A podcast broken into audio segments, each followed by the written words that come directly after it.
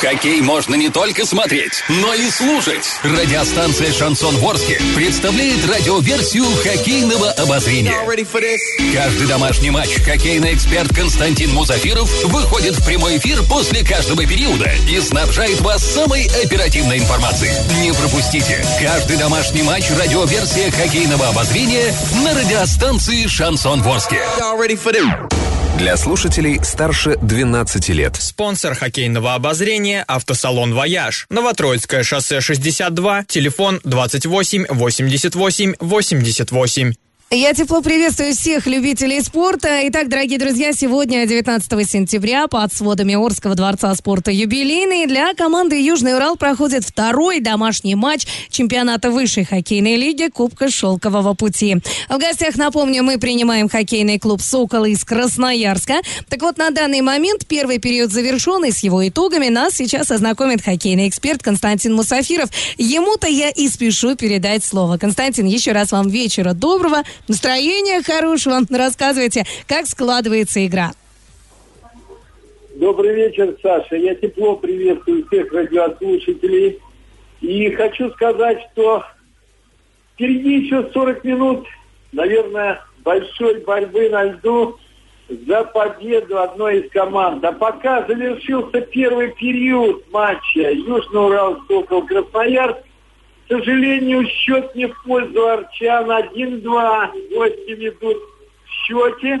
И, собственно говоря, это заслуженный, на мой взгляд, результат по итогам стартовой 20 минутки. Не знаю почему, но, видимо, вот это несколько обидное поражение на старте домашней серии в игре с Ермаком. Напомню, позавчера наши хоккеисты повели в счете 2-0, имели большое преимущество над сибиряками, но в итоге уступили им 2-3 по булитам. Это огорчило, видимо, сильно и тренеров, и игроков, а главное болельщиков. Если был переполнен дворец спорта юбилейный на прошлой первой встрече домашней, под завязку, как говорится, 4800, то сегодня, наверное, чуть более 2000 поклонников хоккея решили все-таки поддержать родную команду. Остальные, я так думаю, просто осмысливают это несколько обидное поражение родного клуба, но уверен, что скоро возвратятся на трибуны Дворца спорта юбилейный. Теперь о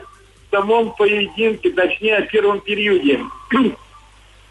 Начало матча прошло, как это не удивительно, но в атаках гостей. Они, видимо, подсмотрели картинку игры Южного Урала с Ермаком и решили с первых минут взять э, инициативу на себя и играть первым номером. Им это удалось. Ряд очень опасных атак они провели на ворота хозяев площадки. И здорово здесь поработал голкипер Арчан Денис Коритякин.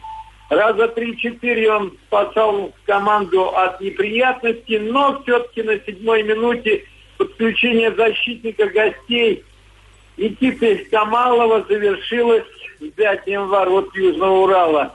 Небрежно сыграли в этот момент позиционно наши защитники, и в итоге гости использовали свой шанс. Вскоре последовало двухминутное удаление Александра Сметанина, нападающего хозяев, за симуляцию – и пришлось защищаться. И только вот во второй части э, периода, во второй половине его, наши ребята более активно сыграли в атаке. В частности, запомнился выход Олега Морзоева один на один с Юрием Петровым, но не сумел наш бомбардир переиграть голкипера гостей.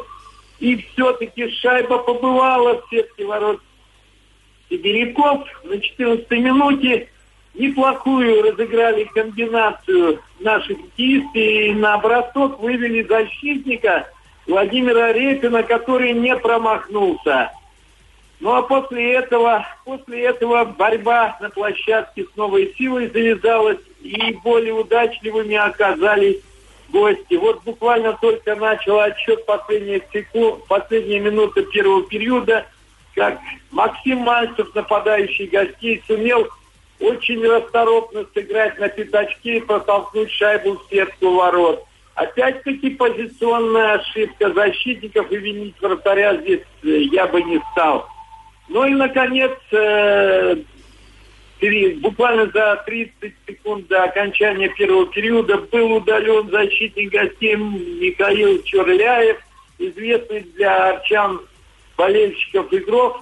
Некогда он выступал в составе Южного Урала. И вот атаки хозяев были достаточно агрессивными, мощными. Несколько бросов последовало, но пробить Юрия Петрова не удалось. Но второй период наши начнут, ребята в численном большинстве, хочется пожелать, чтобы они встряхнулись, э, чтобы все неприятности, связанные с прошлым поединком и первым периодом этого матча, остались в раздевалке.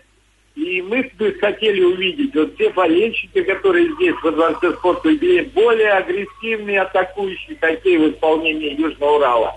У меня пока вся информация по итогам первого периода. Южный Урал пока уступает в счете Красноярскому «Соколу» 1-2. Ну вот, дорогие друзья, таковы итоги первого периода этого второго домашнего матча для Южного Урала. А, совсем скоро мы обязательно услышимся с нашим хоккейным экспертом. Минует вторая 20-минутка, и новые итоги как раз-таки будут для во всеуслышания, так скажем, для всех жителей Восточного Оренбуржья. Ну а на правах рекламы спонсор хоккейного обозрения автосалон «Вояж». Весь сентябрь автомобили УАЗ и «Шевроле» по самым выгодным ценам.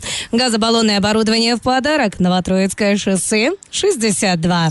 Радио «Шансон». СМИ зарегистрировано Роскомнадзором. Свидетельство о регистрации Л номер ФС 77 68 373 от 30 декабря 2016 года. Категория 12+.